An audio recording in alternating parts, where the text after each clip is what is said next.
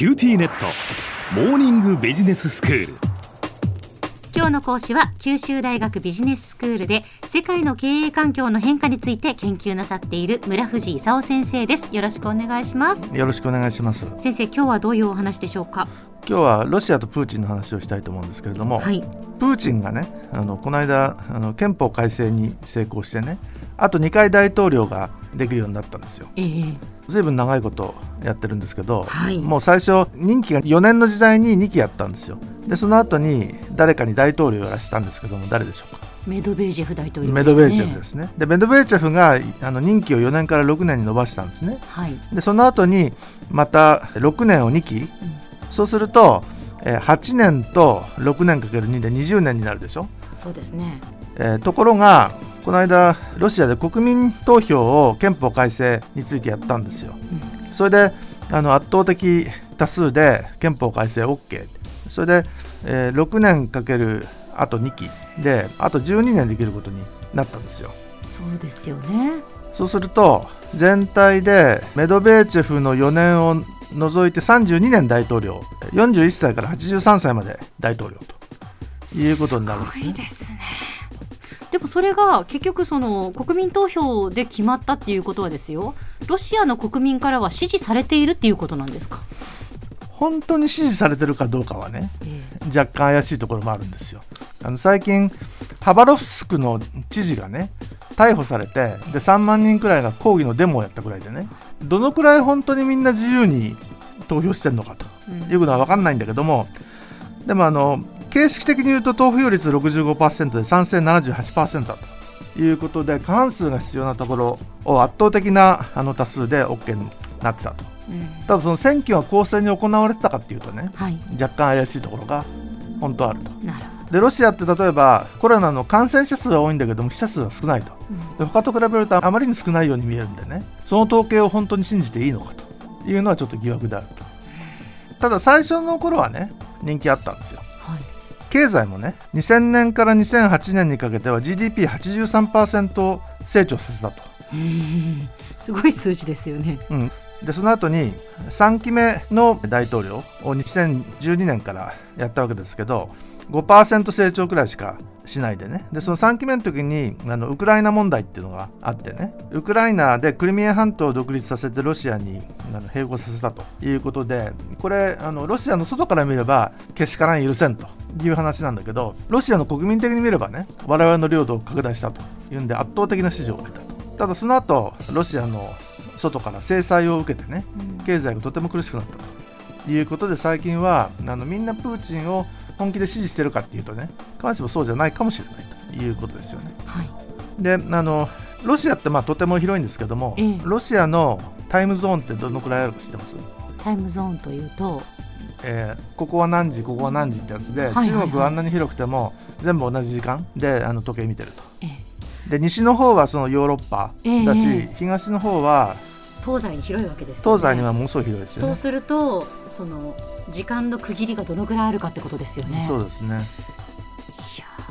ー6とか7とかそのぐらいあるんですか？まあ11個あるんですよ。11で日本と同じあの時間がヤクーツク時間って言って、はい。でその東にですねあのウラジオストックだとかサハリンだとかカムチャッカあーはいっていうのがはい3時間分くらい日本よりも東のとこ場所にもあるそうという状況なんですね。日本ってやっぱりあの世界の国の中でも東にあるっていう印象がありますけどもさらにだから東にあるってことですね。まあ、あの東西がとてつもなく広いのがロシアとうん。いうことであのそういう意味じゃ北極海を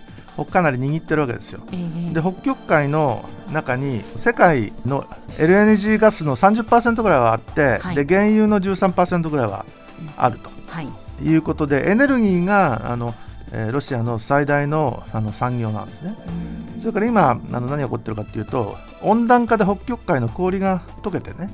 で北極海航路っていうのを握って商売をしようはい、というふうにその考え始めてるとこなんですね。うんであのエネルギーを握ってるっていうことで何が起こってるかっていうと EU にはあのノルドストリームっていうパイプラインでガスを送っててでアメリカがそのドイツにあのロシアからガスなんか送ってもらうなというふうにそのブツブツ言ったりしてねドイツもあの怒っちゃってるとこなんですけどね。で中国にはシベリアの力っていうあのパイプラインがあってで日本にはサハリン1、2というようなところで、えーガスを作って日本にも供給していると。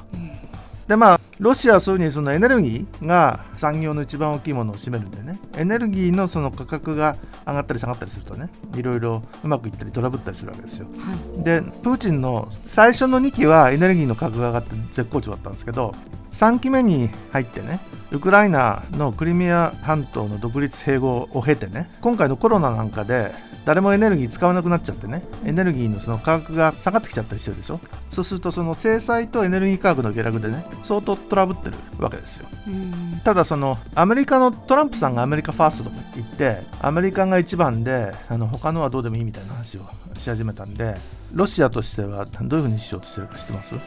まあアメリカがそんな風になったら他のところと仲良くするしかないですよね。まあ、昔はそのアメリカ対ロシアっていうかソ連だったわけですよ。ええ。それでその、えー東西冷戦というのがその戦後最大のあの歴史としてあったわけですけどももう今やあのロシアの力は相当弱くなってね中国がどんどん伸びてきている状況でかといってロシアはアメリカの言うことを聞きたいわけじゃ全くないとうん。いうことでトランプ良くないんじゃないのと思う人たちにはそうだよねって言って近づいていくということでまず EU に近づいてね EU に近づいたりそれから中国に近づいたりねそれからそのもともとソ連の一部だった中央アジアの国々に近づいたりあるいは中東でアメリカがスルスル軍備を引いていくというところにロシアが出てくるという形でアメリカがあのアメリカファーストとか言ってその自分の国に引いていくところにロシアが出てって勢力を拡大しようとしているというのがその現在のその状況ですね。では先生今日のまとめをお願いします。7月1日にロシアの憲法を改正するかどうかということで国民投票が行われて、会見が成立したと。でこれでプーチンが2024年の4期目の任期終了後も2期大統領できるようになったと。でロシアはあのとても広いんで北極のエネルギーだとか北極海を持ってるとでアメリカと対抗する力はないんだけれどもアメリカの言うことを聞く聞くもないということでアメリカが引いていくのを見ながらですねよしよしっていうんで EU に近づいたり中国に近づいたり中央アジアとか中東で影響力を拡大しているというのが現状です。今日の講師は九州大学ビジネススクールで世界の経営環境の変化について研究なさっている村藤勲先生でした。どうもありがとうございました。ありがとうございました。